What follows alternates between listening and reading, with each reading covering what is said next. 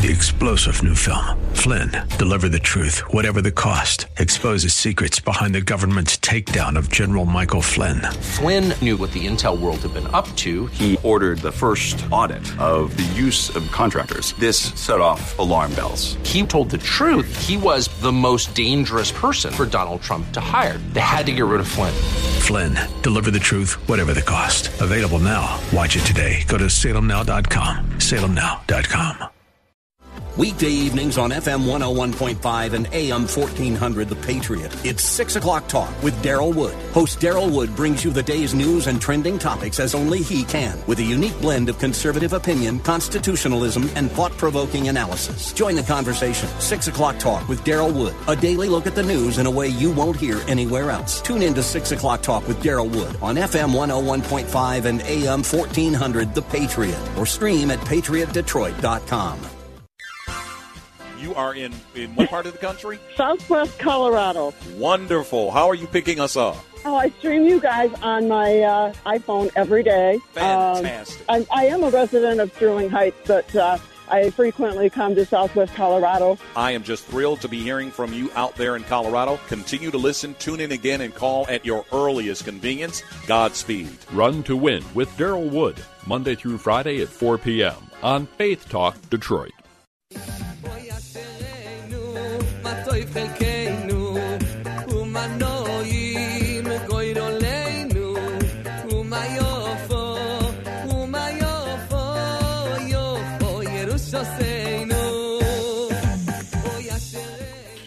Welcome to the Jewish Hour. I'm your host, Herschel Finn. We've got a really good show for you today. In this half hour of the show, we're going to have be speaking with D, with the uh, community organizer, the community development person from the DSO. Her name is Clare Valenti. They're doing all kinds of stuff in the community, and you'll want to be listening to this stuff. To see DSO is a jewel. That's for those who are uninitiated. DSO, Detroit Symphony Orchestra. They've got all kinds of wonderful stuff. Uh, amazing uh, it's like I say, I can't talk enough about the, the DSO. In the second half of the show, we're going to talk, hopefully, about the portion of Pinchas, which is from the book of Numbers 25 and furthering. And I'm saying hopefully because this week we begin the three weeks, which is why we're playing a cappella music. Yes, we know your favorites. So we'll have a cappella, a cappella music throughout the show. A wonderful story at the end. But before we do anything else, let's go right to the news.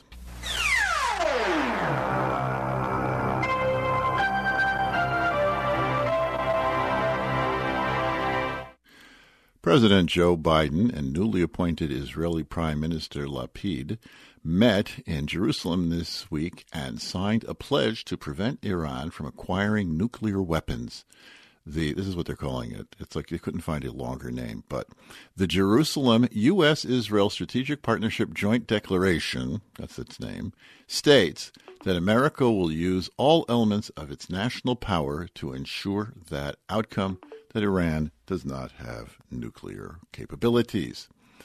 In the wake of President Biden's visit to Israel and Saudi Arabia, the Saudis will now allow flights in and out of Ben Gurion to fly directly over Saudi airspace. Biden calls this an important step towards building a more integrated and stable Middle East region. Two people were arrested in Istanbul for desecrating a Jewish cemetery. They should, they'll get what they deserve, I hope. Synagogues and Jewish institutions were closed in San Antonio for Shabbos following a warning from the FBI that there was a credible threat of an attack. There was no attack, and life is back to normal in San Antonio. Israel is experiencing double digit inflation. The price of bread rose from three shekels to four shekels in one week. That's basically a third. The increase is due in part to flour shortages caused by the war in Ukraine. And finally, this would I would not think this was news, but I just hit my fancy when I was preparing the news. So it's just like the uh, the irony of it. A motorcyclist remains in hospital in stable condition in northern Israel after he ran into a pig. The pig didn't make it. And that's the news. Why go to a hospital get healthy? At Encompass Healthcare, you get the state of the art wound care like in a hospital. The same medicines, the same everything without being in a hospital. Why put yourself at risk of getting a hospital borne infection? Did you know that last year one in six people died in America because of infections they got in hospitals? Encompass Healthcare is an outpatient facility. That means you get your wound care treatment and then go home. There are no wait times at Encompass Healthcare like in ERs. Healthcare is personal and works better, faster, and easier. Encompass Healthcare provides a state of the art outpatient facility close to where you live. Call 248 624 9800. That's 624 9800. Auto accident, workman's comp, and most insurances accepted. Encompass Healthcare's goal is to get you healthy with as little disturbance to your daily activities. Call 248 624 9800. Herschel Finman here. You're listening to the Jewish Hour. We have on the line Ms. Clare Valenti, who's involved with community engagement for the Detroit Symphony Orchestra, heretofore referred to as the DSO. How are you today, Clare? Hi, Herschel. Thank you so much for having me. I'm doing great. It is uh, indeed a pleasure and honor. So, let me tell you, we moved to Detroit in 1988. I will not ask you how old you were in 1988. I'm not going to do that. so, so we, we, my wife and I are, are uh, classical music uh, aficionados. I was introduced to classical music in first grade when I went to go see Leonard Bernstein conduct Peter and the Wolf, narrated by Paul Tripp. It was absolutely mind blowing, and since then it was like we went from there to Tubby to Tuba and then on to everything. But anyway, so we came to Detroit and uh, we heard that there's something called the Detroit Symphony Orchestra. So, which was really cool. We got tickets, and we noticed one, two things. At first, noticed it. The first time I sat down in the chair, it broke, and the second thing is, I noticed that we were the only people in the audience that did not have gray hair, and I said, "Wow, this is like."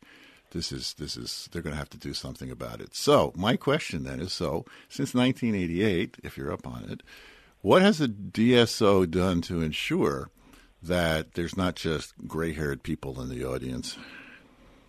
Yeah, absolutely. Well, um, I have to tell you that I have a huge smile on my face, um, and I often smile when I hear those stories of folks who have, um, you know, been introduced to classical music at such a young age. Um, I myself am a, a native Michigander grew up in Royal Oak, Michigan, and um, I've always considered the DSO to be my home orchestra.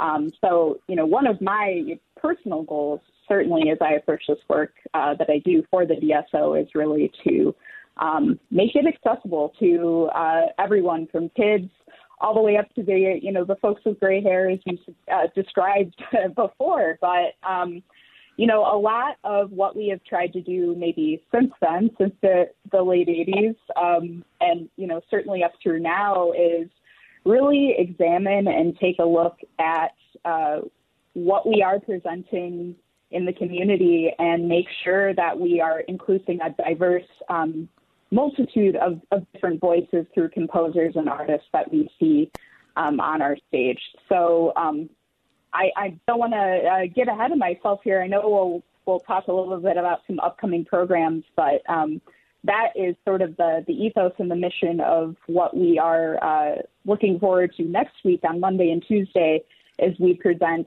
a program of all Jewish composers um, over in Genesis of Ann Arbor and at Beacon Park. Yeah, we'll talk about that and the whole who, what, why, when of there and how of that. So I'm going to back up even further than that. So sometime in the early 90s, after some people, they realized that a lot of the seats were no longer able to be sit and sat upon because they had broken under the weight of such uh, people with girth like mine. Uh, they refurbished the the DSO, the orchestra hall, and expanded it. And they one of the things they put on was the cube, which is a very interesting concept. First, explain the cube, and then I got a couple questions about it. Yeah, absolutely. So the Cube is our um, wonderful black box theater space where we are um, able to present a wide variety of different events. Uh, concerts, certainly, um, also dance classes, yoga classes, um, you know, really anything you can imagine. Uh, we have probably done it in that space. Um, so cube is actually obviously the uh, the room itself is a cube. It is a uh, square room, um, but cube actually has an additional meaning and is uh, stands for curated urban boundless experiences. Um, so it's really a space where we're hoping to innovate and really push the envelope in uh, programming that we offer there. Okay, now you can correct me if I'm wrong. I'm thinking that as what the, the, community development people are thinking is if you have stuff that's like really way cool and far out, what you really want to do is be getting people into orchestra hall, into like the main uh, concerts that are offered throughout the year. Would that is that a correct assessment? So you know, it kind of all flows to um, to different things. I think um, you know all of us would over here at the the DSO would say that really any entry point you have into our our programmatic offerings, whether that's your maybe a diehard Cube fan, you only go to you know your neighborhood venue in Southfield, for example, or you are someone who is um, you know sitting in a seat in Orchestra Hall. Uh, those are all great touch points, and really, we do want our audiences to be aware of everything that we're offering uh, throughout that whole spectrum. So, let's say you are an Orchestra Hall patron, you're definitely welcome in the Cube to explore some of those things, and vice versa. There's a lot of uh, sort of uh, I'd say cross pollination, for lack of a better uh, uh, term, between all of the spaces that we, we exist in. Okay, so when answering to higher ups, are the higher ups happy when they say, well, we have this many people who come to yoga and that's all they do? They would be going to yoga someplace else. If, there was, if the DSO wasn't open, offering yoga, they'd find some other yoga studio to do it in. And the only reason they're coming into the, this building is for the yoga, but they're not coming into see the concerts or any of the performances or anything like that. Uh, are your higher ups happy with that? Yeah, I mean, I really think that um, any touch points that we can have with the community, um, you know, fully realizing that, uh, you know, classical music might not be the experience that, that every person is, is looking for. Um, but we certainly want all of our audiences to be aware of everything that we offer and that we are a welcoming um, an affirming space for all. Uh, so, you know, maybe you go to a couple yoga events and that's enough to convince you to try out something at Orchestra Hall. Um, it just might take a few times for someone to realize that that's something that they might be interested in. Uh, okay, you just answered my question by saying no. You said yes. Okay, got it. okay, now so the there there are parallel programs going on at the DSO. There's the regular, we think of the, the symphony orchestra, so we sort of like stiffen our lip and uh, we, we put on a white shirt and we attend all those concerts by Brahms and Beethoven and Tchaikovsky and Mahler, et cetera, et cetera, et cetera. And we're very, very proud of those. But then you have, like, I, I, I was reading about the history of the DSO, that the Paradise Jazz uh, series is it's a it's a parallel thing. Tell us about the history of that. And why is there the para, the Paradise Jazz series? Oh yes. Well, um, I have to be honest that uh, there there are definitely colleagues at the DSO who would be able to speak better to that specific series.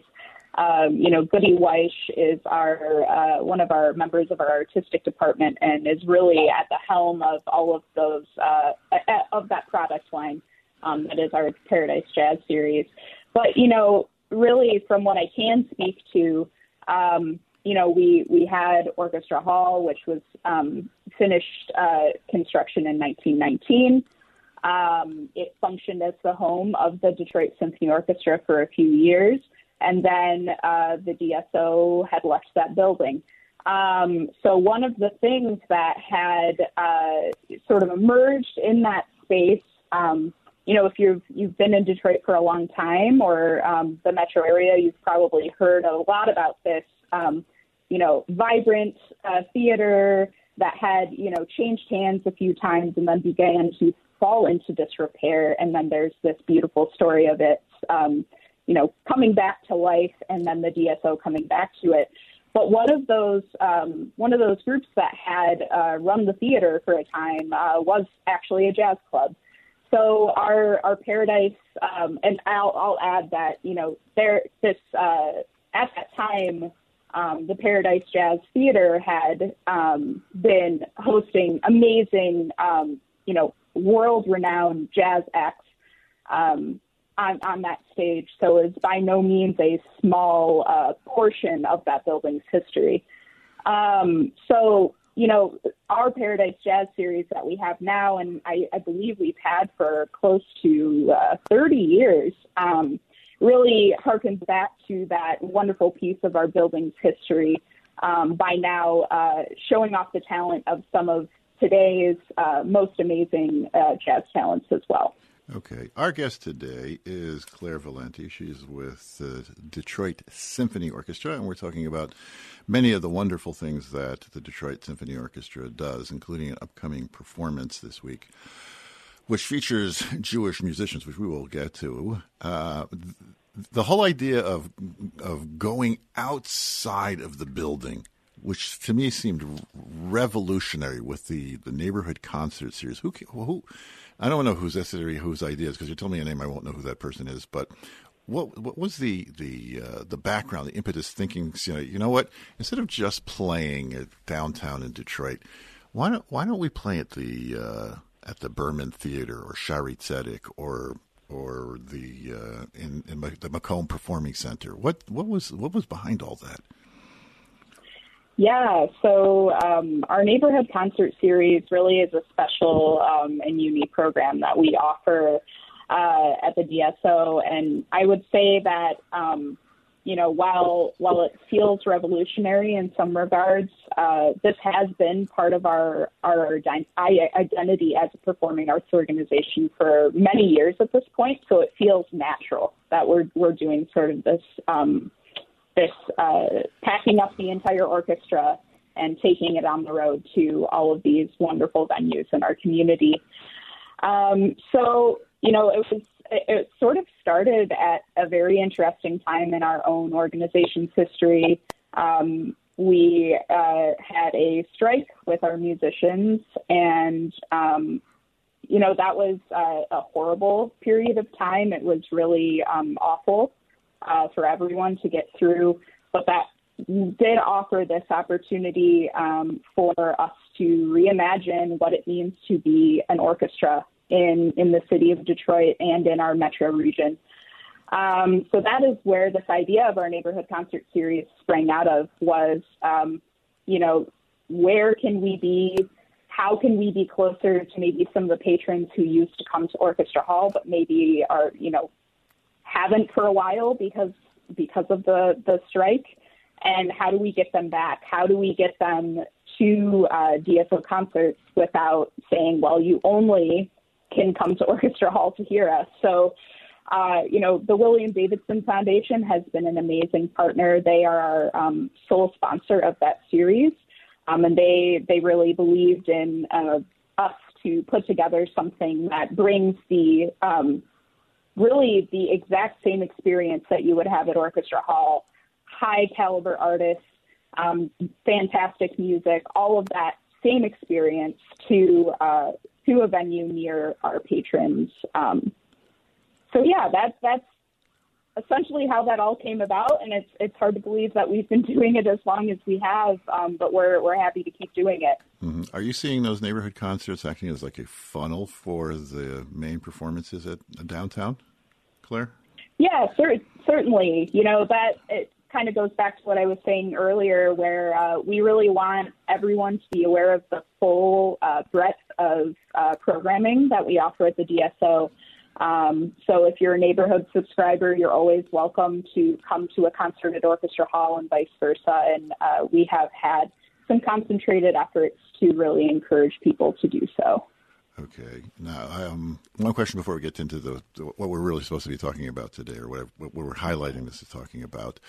The educational arm of the DSO, when community outreach and getting people involved through education. Tell us about what is the Jewish, what is the uh, the Detroit Symphony Orchestra doing with educating people? Absolutely. So uh, we have quite a few things going on. Um, probably one of our most well-known initiatives is our civic youth ensembles, which have uh, we actually just celebrated our 50th anniversary of the very first uh, Detroit Youth Symphony Orchestra concert. Congratulations! So. Um, Thank you, thank you. Um, so, what was, um, you know, what's really wonderful about uh, the Civic Youth Ensembles program uh, in the Wu Family Academy um, is that it's really uh, aiming to educate musicians of all ages from as young as one year of playing experience to some of our students who are now going on to uh, conservatory to study their instrument in, in college. So, uh, not only is it a classical music training program, we have uh, jazz studies as well. Um, again, sort of connecting back to our uh, our um, history with the Paradise Jazz series as well. Um, and then I would also like to mention too, um, we uh, so community engagement is actually in a joined department with our uh, our colleagues over in the education department. So uh, we work a lot together. It's it's work that you know has to be sort of woven together as a tapestry, so we're all on the same page. And um, another sort of uh, new and emerging program that we're offering is called uh, our Detroit Harmony Initiative, um, which aims to connect students in the city of Detroit.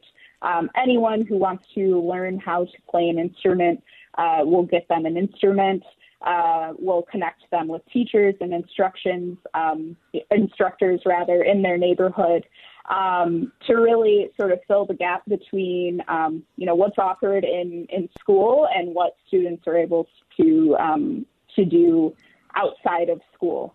So, um, you know, there's all of those things. We, of course, there's also our um, young people's concert series our Tiny Tots concert series, which happened four times throughout the season on Saturdays. Um, so there's sort of the hands-on music education approach, and then there's also uh, concert series um, that uh, folks can attend.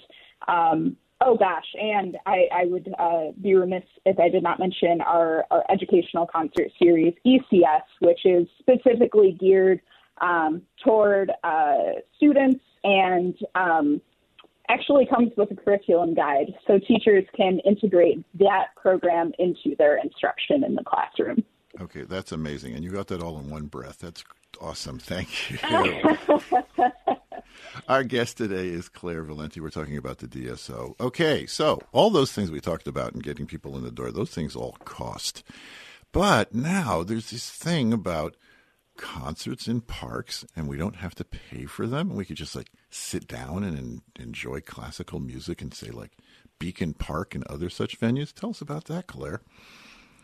Yes, absolutely. So um, I know that, of, of, course, over the past few years, we've probably all been itching to get our, outside of our homes and out into the community to watch a concert. So I'm very pleased to um, announce that we have been working with uh, the DTE Energy Foundation, who's been a fantastic partner of ours for nearly, uh, oh gosh, if I put a year number or a number of years on it, I'm sure I'd be wrong. Um, but we've actually been offering these free community concerts um, in partnership with the DTE Energy Foundation for about 10 years.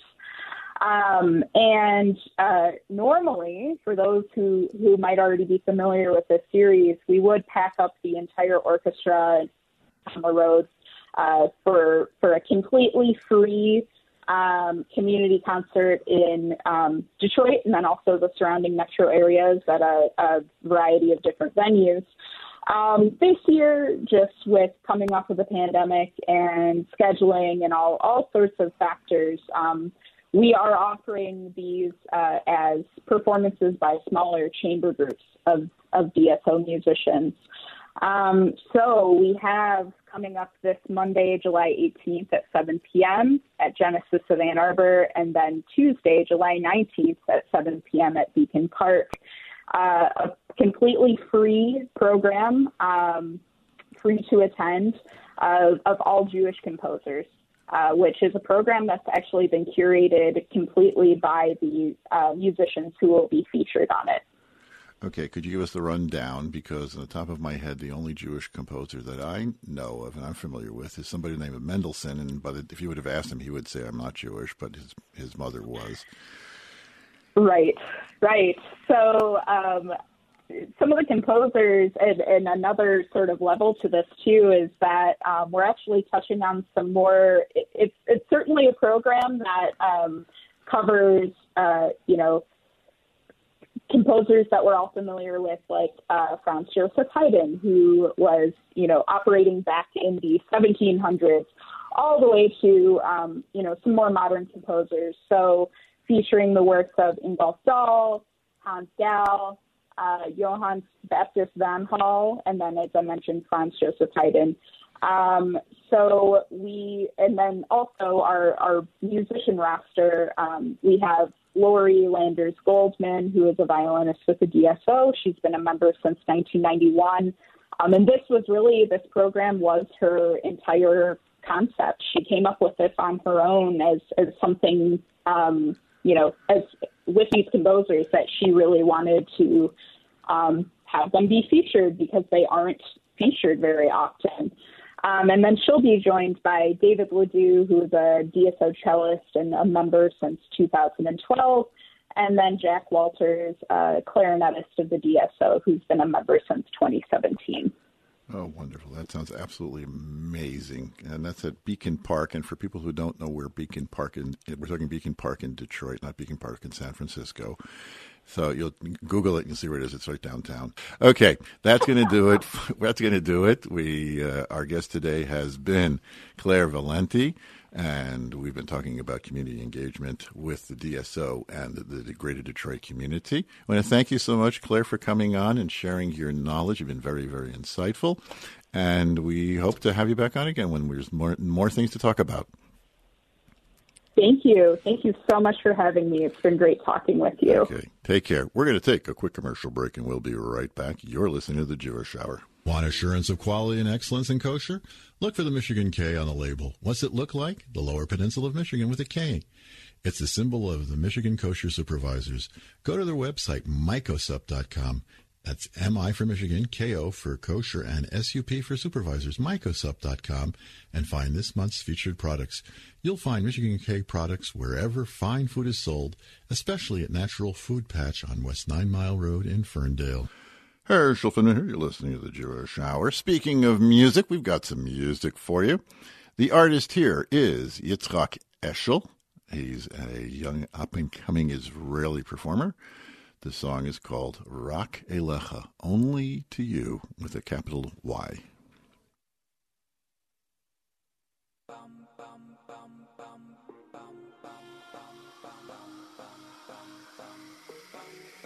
רוצה להאמין, לחוש אותך בפנים, להיות איתך תמים כמו ילד. למחוק את הפחדים, לשבור את הכללים, מתי תפתח לי כבר את הדלת?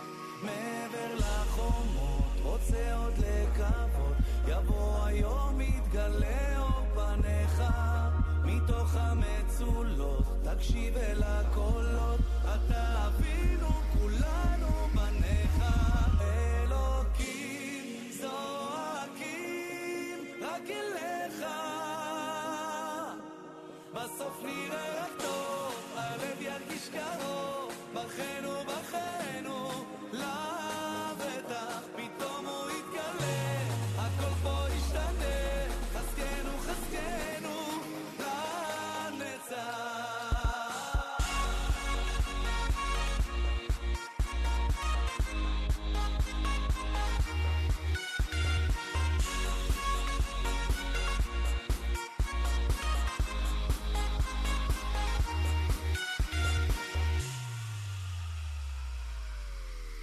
נאמר די לשנאה, לכל המלחמה, הנשמה שבויה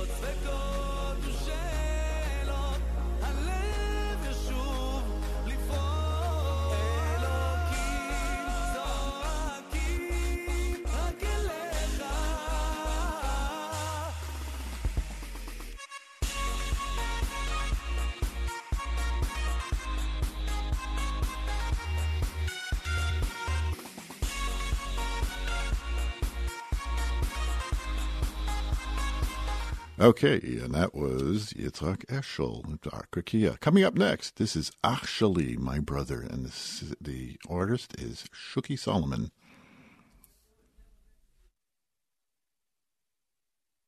אל תחשוב לא טוב, זה כל כך מיותר. קם אדם בבוקר, אבן על הלב, הנשמה דואגת, לנפש גם כואב, החיים הם לא פשוטים, את זה כולם יודעים, לא תמיד מואר, ימים קצת אפורים. אח שלי יהודי, אתה פוחד?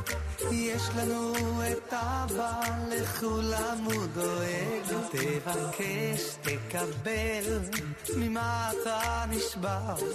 אל תחשוב לא טוב, זה כל כך מיותר. לה לה לה, לה לה לה, לה לה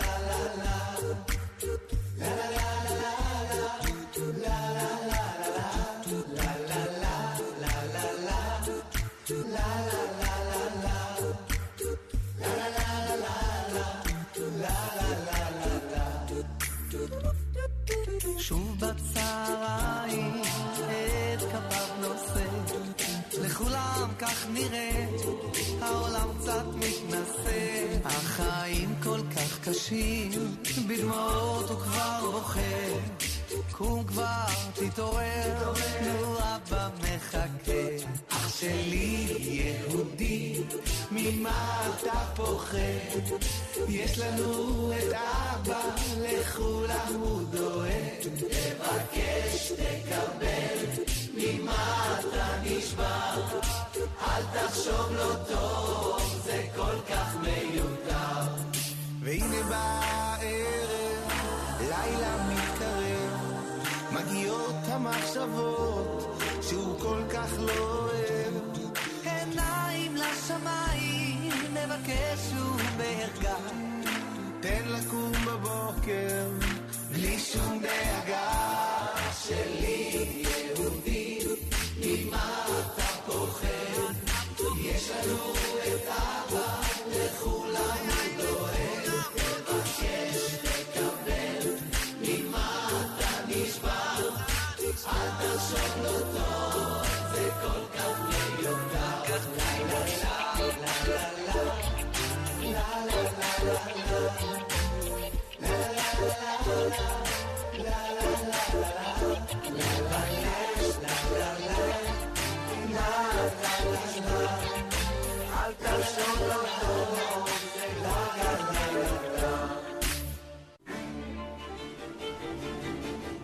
We all know there's an opiate epidemic, but Advanced Rapid Detox has a solution for people addicted to pain pills, heroin, and dependent on Suboxone and methadone. Advanced Rapid Detox performs detox under sedation in the hospital. Patients sleep through withdrawals and wake up without cravings. Dr. Julia Aronoff and the staff at Advanced Rapid Detox help people restore their lives and the lives of their families. Addiction affects everyone, even in the Jewish community, and Advanced Rapid Detox is there to help. Call 800 603 1813. That's 800 603 1813, or visit them online at www.advancedrapiddetox.com. Herschel Finman here. You're listening to the Jewish Hour. We have time for one more song. The artist is Ben Meir Dror, and this song is called A Toast to Life.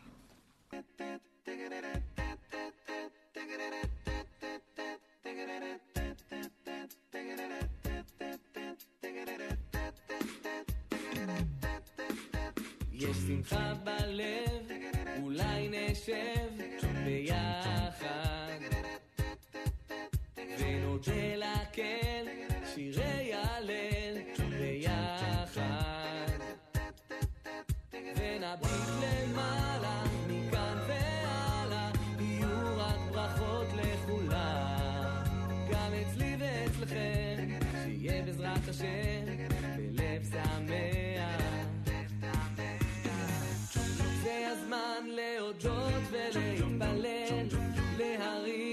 להוסיף וגם לאחר ולברך על ההמשך. שומעים בגש בשמחות.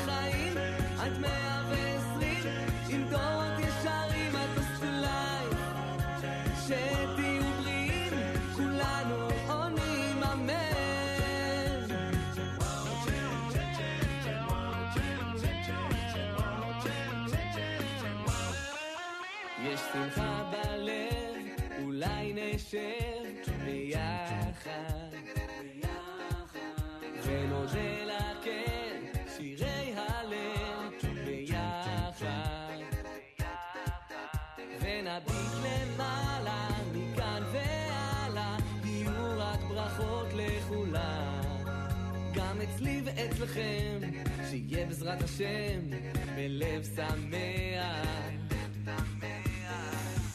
זה הזמן להודות ולהתפלל, להרים את הכוסית וגם לאחל, ולברך על ההמשך, שניפגש בשמחות.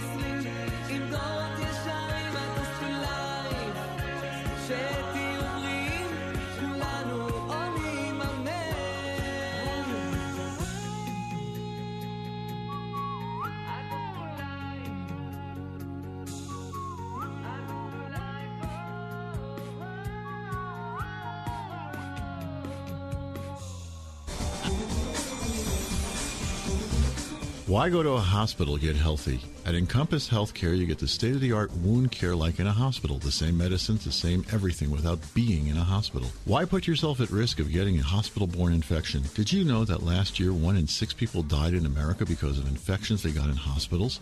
Encompass Healthcare is an outpatient facility. That means you get your wound care treatment and then go home. There are no wait times at Encompass Healthcare like in ERs. Healthcare is personal and works better, faster, and easier. Encompass Healthcare provides a state of the art outpatient facility close to where you live. Call 248 624 9800. That's 624 9800. Auto accident, workman's comp, and most insurance is accepted. Encompass Healthcare's goal is to get you healthy with as little disturbance to your daily activities. Call 248 624 9800. Herschel Finman here. You're listening to the Jewish Hour. The Sunday, July 17th, uh, depending on when you're listening to this, as to if it's like the upcoming Sunday or the previous Sunday, what marks the beginning of the three weeks. Actually, the 17th of Tammuz, which is the beginning of the three weeks, is Shabbos. And on Saturday, we don't fast. We have this thing called Shabbos is given for pleasure. And uh, between, among most people, I would say vast majority of most people, fasting is not a pleasure. So we don't fast. It gets pushed off. So this is called Shiva Basar B'Tammuz Nidche, which means the 17th day of Tammuz pushed off. The 17th day of Tammuz commemorates the Jews worshiping the golden calf and the smashing of the first tablets. That's pretty serious right there. It is also the first time, oh, it during uh, the times of uh, Nebuchadnezzar, destruction of the first temple times. So this is when Nebuchadnezzar was able to break through the walls of Jerusalem if he had been laying siege to for a number of years. It is also the day in which the last is the last day that a sacrifice was offered on in the on the altar in the temple in Jerusalem. It is the first time that a Torah was burned Up until that time, the Romans, believe it or not, I think it was uh, uh, Trajan or Turnus Rufus, one, not up on my history so much with the names, but some really malicious, evil Roman decided that he's going to burn a Torah. It's the first time that happened. So it's celebrated or commemorated by oh, three weeks, which culminates with Tisha B'Av, which this year will be a Tisha B'Av since Tisha B'Av also falls out on a Saturday. On Shabbos, we will push off the fast until Sunday. And that's in three weeks. That's on the 6th at night, starting until, until the 7th at night of August. And during this time, uh, Jews refrain from listening to uh, instrumental music, which is why we're having uh, capella stuff. We also uh, don't we cut our, we don't do not cut our hair. We do not uh, decorate our houses, meaning like interior decorating, anything which is not necessary. If you have a hole in your roof, yes, you need to go fix it. But to paint the walls of your house, it could wait a couple of weeks because that's just to make the house look nice. So we're not doing things like look nice. There are those people who do not buy new clothes during this time because it's such a uh, happy time when you have new clothes. There are people that don't eat a fruit that they haven't eaten. If you haven't had, say, like a dragon fruit yet this year, well, you're going to have to wait till after Tisha B'Av, according to Jewish law, if you're Jewish. So we refrain from doing that. And uh, the Rebbe said, very interesting thing about this whole business, and I'll probably repeat this in three weeks. The fast day on Sunday is referred to as a 17th of Tammuz Nidcha, a day which was pushed away. Now, there's a discussion in the Talmud of what happens if the ninth day of Av falls on a Saturday. So, there's no argument. You're not allowed to fast on Saturday. So they say, the sages say, Yidcha. You should push it away, which means push it off until Sunday. There was a rabbi whose name was Rabbi Yehuda. He was a pretty impressive fellow. He was a leader of the Jewish people, and in most instances, the law, Jewish law is not like him because he is a singular individual. And Jewish law works that if you have a mass of people saying one thing and an individual saying one, another thing, we follow the massive individ, the massive in the massive group.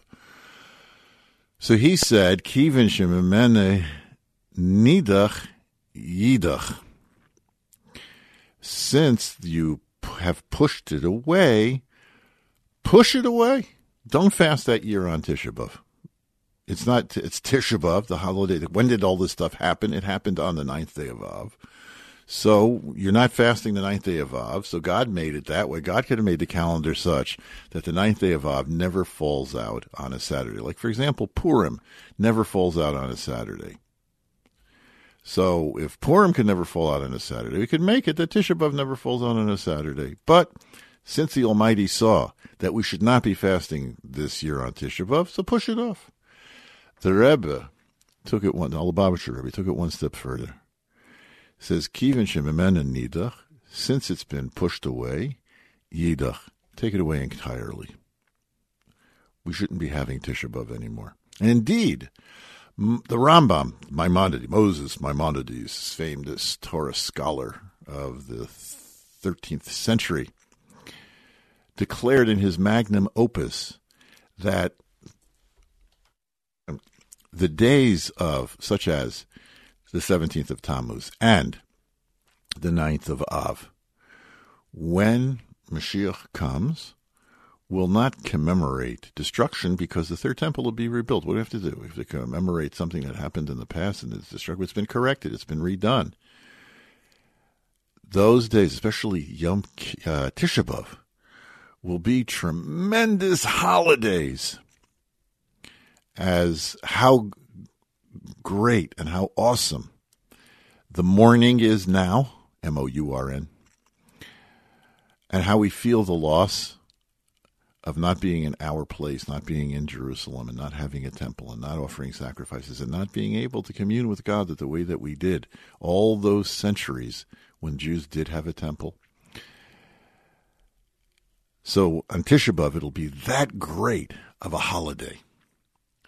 And we can only wish that it happens right now. Now, the three weeks are connected with three portions Pinchas, which is read this week, Matos Masai, which was a double portion, which is read next week, and we'll talk about that, and Devarim, the beginning of the book of Numbers, uh, of Deuteronomy, which is the following week.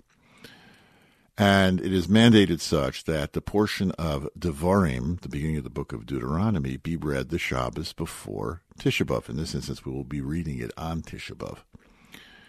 Being that is the case, so there has to be a connection between the portion of Pinchas and the portion of and the three weeks. So I'm going to take that one step further. Is is that every part of it has to relate to the three weeks. I'm not going to go through the whole portion. We don't have time for that. But there is one story which exemplifies this. One one of the things that happens is is that portions of the land are meted out by lottery, and they, everybody gets a piece of the action. And there's a, a guy by the name of Slufchad who uh, was reported to have been the guy who uh, collected wood on Shabbos, the second Shabbos that they were in the desert, and got killed. And he had five daughters, no sons. And his five daughters said, Wait, we understand that it's supposed to go father to the son, who becomes the father, then gives it to the son. Okay, it's going to go that way. But our father had no sons, and therefore we want a piece of the action. And they were given their, in- their father's inheritance. What that indicates is we are not in the place where we're supposed to be. We, it may be good, we may be comfortable, but that's in a physical sense. Spiritually, we are in great darkness. And what we should be doing is yearning, like the daughters of Slefchad, to go back to the land of Israel, to come and to, to have Mashiach.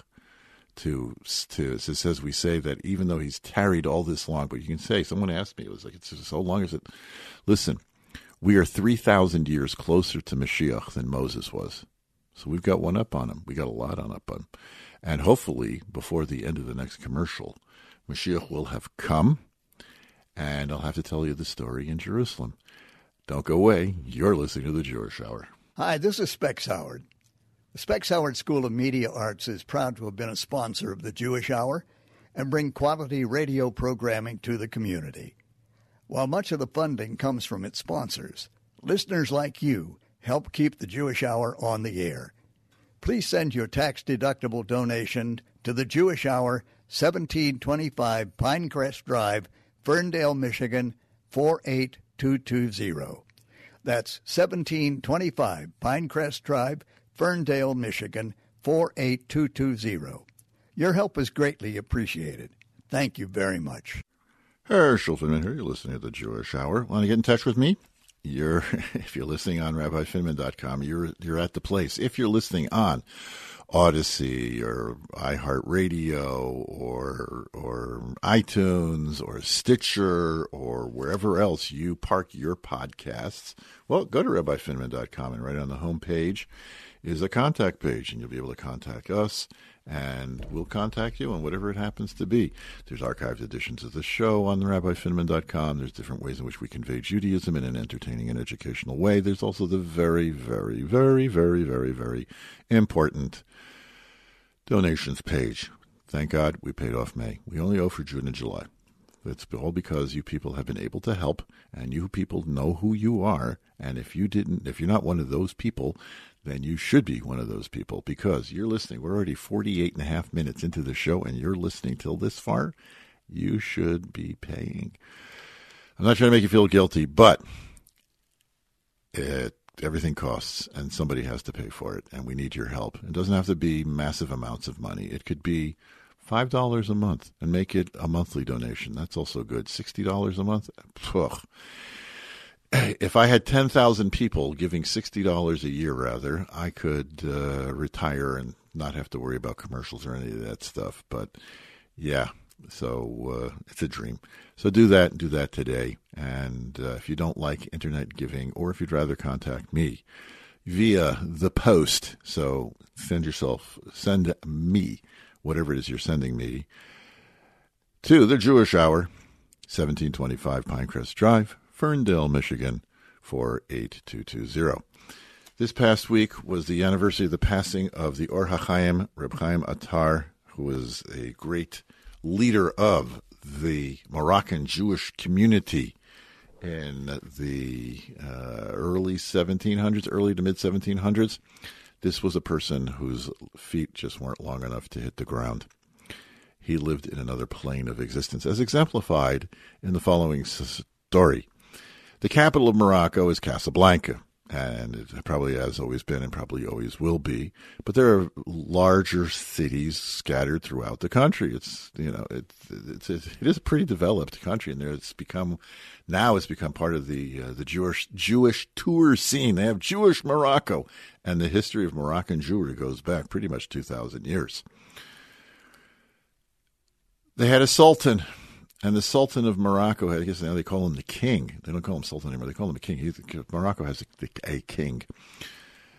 He decided he's going to go on holiday and uh, went to the provinces, to the city of Menkes, which is still there. It's a big city. There was had been a huge community there. I don't think there's too much left in the city of Menkes. Maybe a couple of minyanim.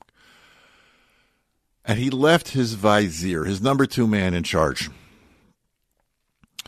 because this is a trustworthy peer person.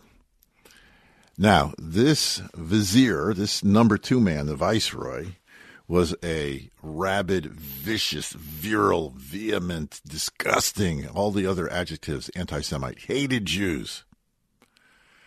And he saw this as an opportunity that while the king is out in the environments, he's going to go foment the masses and stir up trouble and make all kinds of rumors and and uh, and arouse the rabble to uh, incite the rabble to attack the Jewish community. Oh, it would be glorious, Chas Shalom.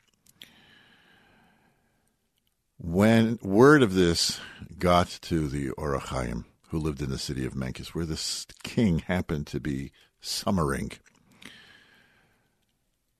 and he said, I must see the king. And he went and he knocked on the palace door, the king's summer palace, and they said, Jew, what do you want?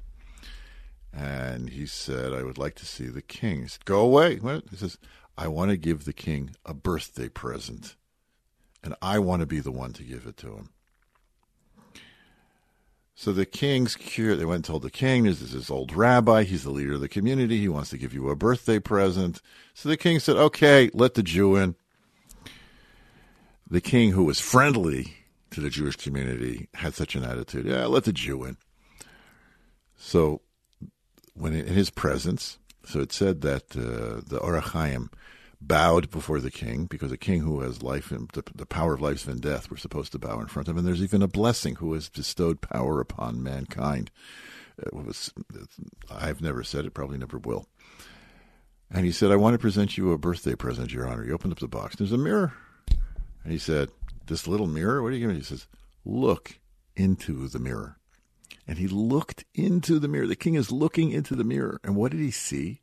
He saw his viceroy, his number two man, sitting on the king's throne like he's the king, issuing barking orders.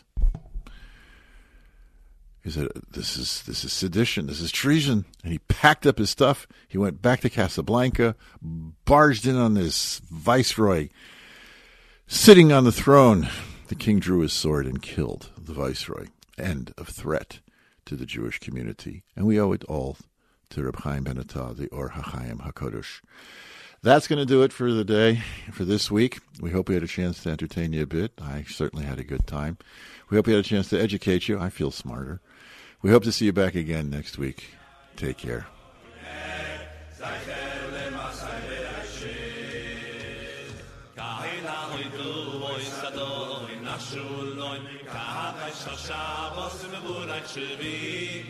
kai la doy du oy sador in nashul loy. Kai dai shasha bos im gulan shvi kai du oy sador in nashul Three star general Michael J. Flynn, head of the Pentagon Intelligence Agency, knew all the government's dirty secrets. He was one of the most respected generals in the military. Flynn knew what the intel world had been up to, he understood its funding. He ordered the first audit of the use of contractors. This set off alarm bells. The explosive new documentary, Flynn, Deliver the Truth, Whatever the Cost, uncovers the facts behind this scandal. Flynn told the truth. He was the most dangerous person for Donald Trump to hire. I find out the worst enemy that I'm going to face in my life is right here in America. They took my assessment and they wanted me to change it. And I was like, I'm not changing it. They had to get rid of Flynn. With in depth interviews, archival footage, and never before seen personal records of the man behind the headlines. I just felt like I was drowning. Flynn, deliver the truth, whatever the cost. Available now. Watch it today. Go to salemnow.com. Salemnow.com.